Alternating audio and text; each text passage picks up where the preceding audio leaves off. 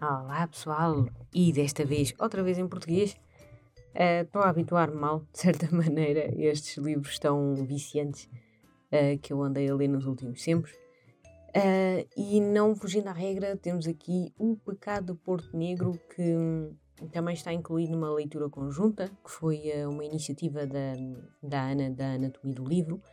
Um, e chama-se a leitura conjunta, durou três meses uh, e chama-se Ler Norberto Moraes, uh, que é um autor que ainda está, digamos, talvez em início de carreira ainda, uh, ainda é jovem, um, e pronto, é um autor que ela acha que não, não tem sido assim muito, muito valorizado, digamos, ou não tem sido muito lido um, em relação a outros, um, e pronto, e então ela decidiu fazer essa iniciativa.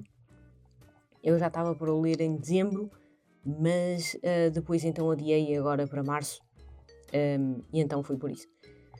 Um, eu gostei bastante, ao contrário daquilo que me acontece muitas vezes, que às vezes, um, às vezes há aqueles livros que toda a gente diz bem, como, como é o Pecado Porto Negro, uh, e depois eu vou chegar lá e dizer, é pessoal, uh, mas desta vez não vou ser a desmancha prazeres do grupo e eu vou dizer que realmente eu gostei, porque gostei imenso.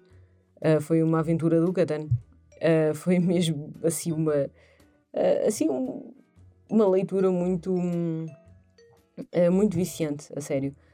Um, é, pronto é uma maneira de, de me agarrar a um livro é, é talvez seja este autor e talvez o pronto o Walter Ugumei também. Também me aconteceu fiquei completamente agarrado ao livro durante três dias cada um deles. E pronto e agora o Norberto Moraes também é, é, é foi o mesmo e se calhar os outros dois livros que ele escreveu também vai ser o mesmo. Ele também lançou um conto que eu gostei bastante. Uh, no entanto, o conto não fiz, uh, não fiz uma opinião, também não, não achei que seria necessário, mas é realmente muito interessante. Um, está disponível na Amazon, um, tal como este livro também estava, e agora infelizmente já não está por, enfim, uh, razões, se calhar, de direitos autorais e quem sabe mais o quê porque este livro ele ganhou o prémio Leia e então por isso a Leia fez uma edição dele, uma edição normal e uma edição de bolso e fizeram também uma edição em e-book. Uh, ela estava disponível um, na Amazon para venda, o e-book no Kindle, uh, mas de momento já não está, enfim. Um, mas na altura ainda a apanhei uh, e tive uma certa sorte, digamos, e então pronto. depois outros livros irei comprar um dia. Quem sabe? Um, então, para dizer que, vamos lá, a opinião do livro, a opinião mesmo a sério, um, então este livro não te dá assim uma sensação ou uma. Uh, ou digamos que um local específico onde ele se passa. Ele inserta assim num conceito realidade, digamos, um, e o autor dá-te umas pistas de onde é que de onde é que pode ser este Porto Negro Uh, e para mim, uh, para mim parece-me que seja talvez uma ilha no Caribe, pela, pronto, pela descrição de, uh, da paisagem, pelo, pelo clima e tudo isso, parece-me assim uma ilha do Caribe e talvez passe assim no início de 1900, fim de 1800, é pelo que me parece, de, um, todas as descrições e tudo aquilo que é dito e falado e Uh, pronto, enfim, todo o ambiente sugere-me a mim uh, essa, essa época e esse, essa localização geográfica na minha vista, porque hum, depois lá está, vai conforme a interpretação de cada um, acho eu, uh, e, o, e é isso que, hum, que o autor te deixa adivinhar, porque tudo o resto ele diz daquilo que se está a passar, tudo o resto é, hum, é dito e encerrado e feito uh, dentro da história e da narrativa.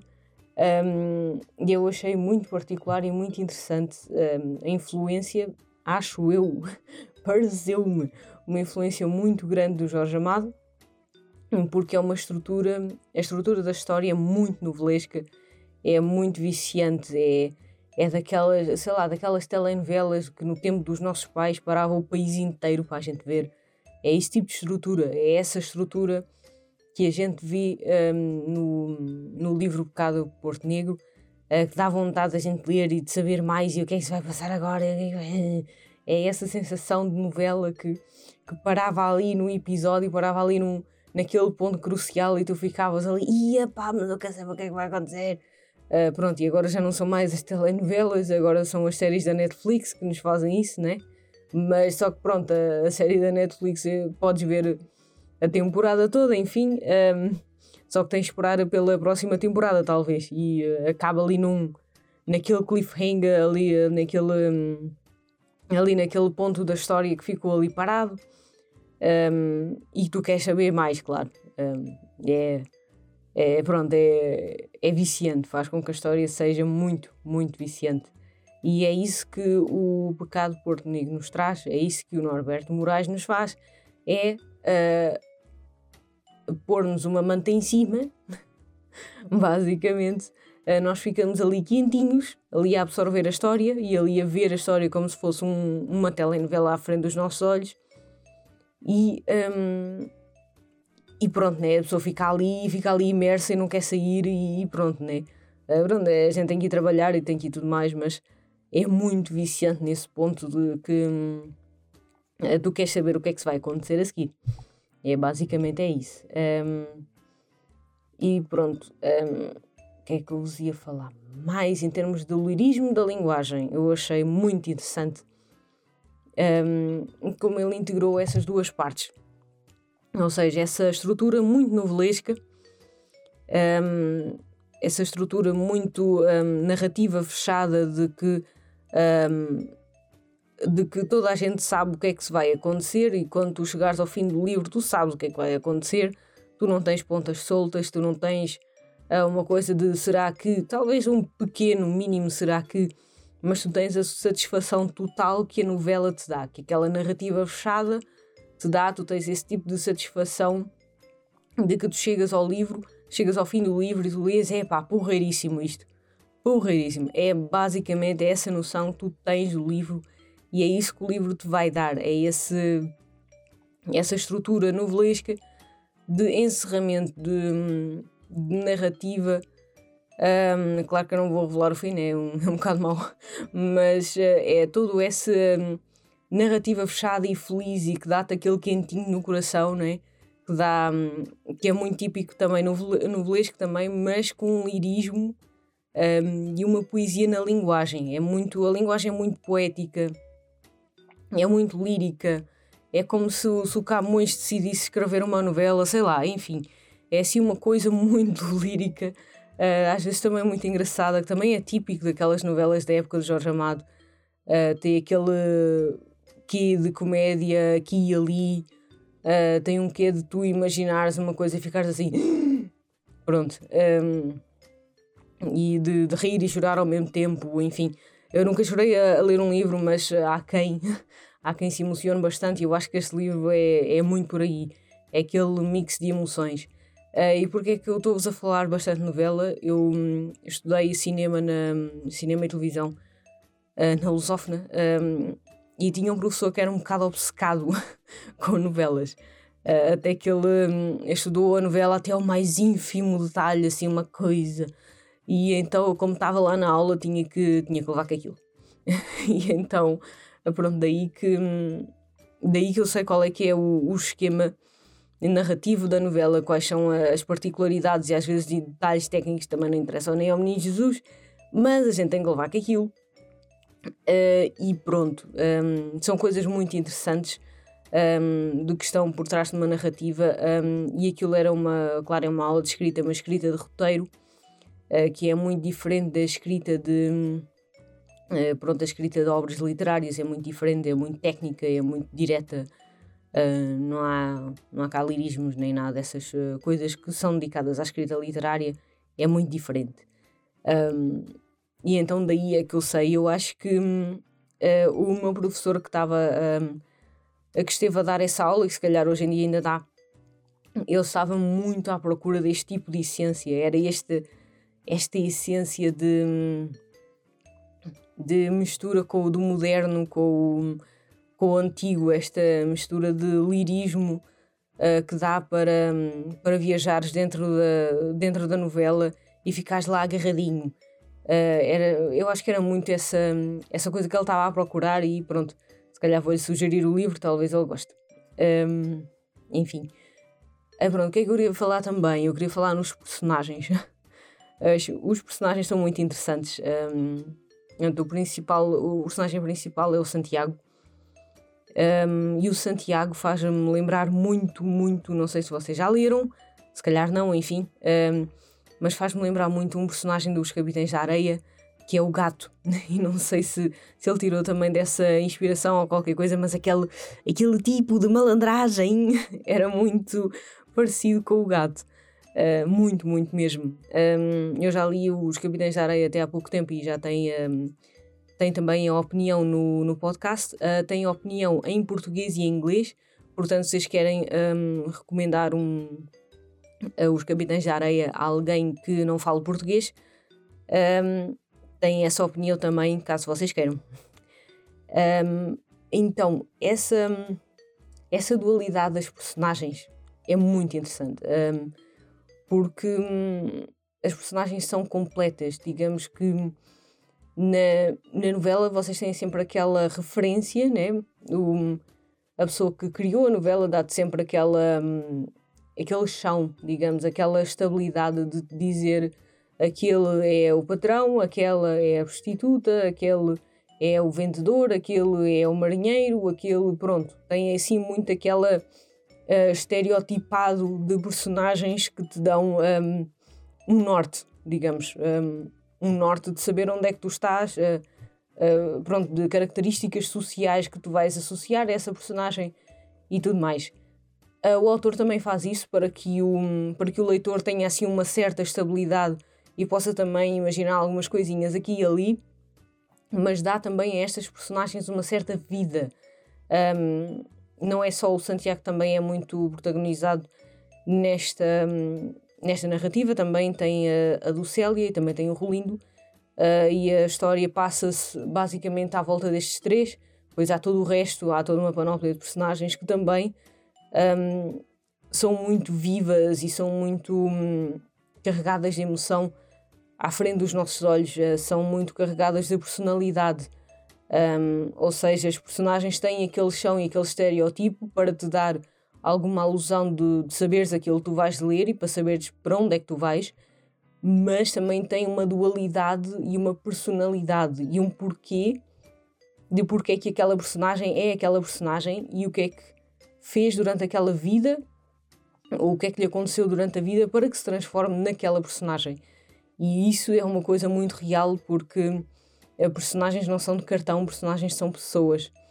E acho isso muito interessante que, hum, que o autor nos tenha dito, ou que o autor nos mostre um, o que é uh, esse tipo de personagem. É, é muito interessante mesmo. Essa dualidade está magistralmente conseguida. Um, o que eu achei também muito interessante foi em termos de personagens femininas. Um, em questão da, da outra personagem, a do Célia porque a Lucélia é encarada de uma maneira muito uh, muito santificada ou talvez assim muito distante. E às vezes tu ficas assim um bocadito, tu ficas distante e próximo da Lucélia porque tu sentes o que é que a Lucélia está a sentir. É isso, tu sentes o romance inteiro. Tu sabes o que é que a Lucélia está a sentir e tu sentes o que ela está a sentir. E eu acho essa dualidade de construção da personagem está tá interessantíssima. Uh, porque tu sabes o que é que ela está a pensar e tu sabes aquilo que ela está a sentir e tu estás a sentir o que ela está a sentir. O autor consegue fazer essa dualidade fenomenal. Apesar de tu não saberes muito da Ducélia ou tu não estares na perspectiva, porque ela às vezes fala hum, na própria perspectiva dos outros personagens, mas no caso da Ducélia ele não faz isso. Ele não entra dentro da mente da Ducélia e fala como ela. Um, mas ele faz isso com os outros personagens, com os outros dois personagens, e tu sentes aquilo, tu estás no papel da Ducélia. E é isso que eu, que eu achei muito interessante e que ele fez isso assim uh, fenomenalmente, acho eu. acho eu, né? Um, e pronto, já falei que é uma narrativa muito cerrada e fechada e, e pronto, é aquela história que vai sentir e vai, vai te fazer ter um quentinho no coração cá dentro um, e tu já sabes para o que é que vais. Então, pronto, vocês querem esse tipo de novela para vos arrebatar dos pés acima, dos pés à cabeça e para andar aí maluco a saber o que é que é o fim e quererem saber e quererem andar ali a viajar por Porto Negro. Um fantástico, então bora. Porque eu acho que é isso que a gente também está a precisar assim volta e meia dentro de, uh, deste confinamento de 2021, né? Um, e eu acho, uh, passando para as reflexões, né? não podia faltar, não seria, não seria a sofa reader se, não, se eu não me sentasse no sofá para refletir sobre as coisas. Porque, pronto mesmo, uh, o meu sofá é o meu local de reflexão um, e este, e este romance fez-me refletir muito na questão do pecado. A questão do pecado para a Igreja Católica. Hum. Uhum. Então, um, o romance dá-te assim uma ideia de que há pecados, há pecadinhos, há pecadões e há pecados monumentais, que é uma questão muito católica. Um, a nossa sociedade ela faz com que o pecado de um e o pecado do outro sejam mais importantes, uh, ou sejam mais aterrorizadores, ou sejam piores, e faz com que um pecado aqui e ali seja perdoável uh, quando não é. Ou seja, nenhum destes pecados é perdoável, nenhum dos pecados das personagens é perdoável, no entanto, só um único pecado é visível, só um único pecado da personagem principal é visível e é abominável. Só aquele pecado do qual um, é falado aqui, do qual é o tema central e o tema do título, só esse pecado é que é visto e posto uma lupa em cima e posto o fogo em cima, e só esse aí é que leva todo o protagonismo, e só esse é que é abominável. Uh -uh. Enfim. Um, no entanto, todas as personagens à volta, cada uma tem os seus pecados e cada uma tem os seus problemas e cada uma faz as suas porcarias e ninguém vê nada porque é tudo desculpável, é tudo. Está um, tudo bem. Está tudo bem. Enfim, é isso que. Hum, é uma questão muito católica. E porquê é que eu estou a dizer que isso é uma questão muito católica? Enfim, eu não sou católica, eu sou evangélica. Um, e nós lemos na Bíblia a toda a hora, e eu acho que a Bíblia é a mesma para toda a gente, um, que pecado não é um, posto numa balança. Ou seja, o pecado que eu faço, se eu estiver a dizer mal do, do companheiro do lado, não é diferente do pecado do outro que traiu a mulher dele. Por exemplo, dando assim uma, uma coisa muito um, abstrata, digamos. Um, e depois também essa sensação do pecado na Igreja Católica também uh, serviu muito para aterrorizar todas as mulheres e mais alguma uh, sobre as suas ações, mas que deixa todas essas ações masculinas, digamos, impunes. Um, e isso não é o que está escrito na Bíblia. Aliás, se vocês virem um, aquele episódio onde uh, uma mulher vai ser apedrejada por ser adúltera. Um, na altura, Jesus chega e diz: Quem não tem pecado, que atire a primeira pedra. E quem é que atirou a pedra? Ninguém, porque toda a gente sabe que tem os seus pecados. Uh, e aí é a definição de que hum, o teu pecado não é maior que o meu, o meu pecado não é maior que o teu, e por aí fora. Enfim. E é essa realmente a original definição de pecado uh, que é dada na Bíblia, que é original e que ninguém fala sobre isso. E é muito interessante. Um, e então, especialmente numa sociedade muito católica e muito. Um, e pronto, e muito supremacista como é a sociedade portuguesa, ninguém fala sobre isso. Que é muito interessante.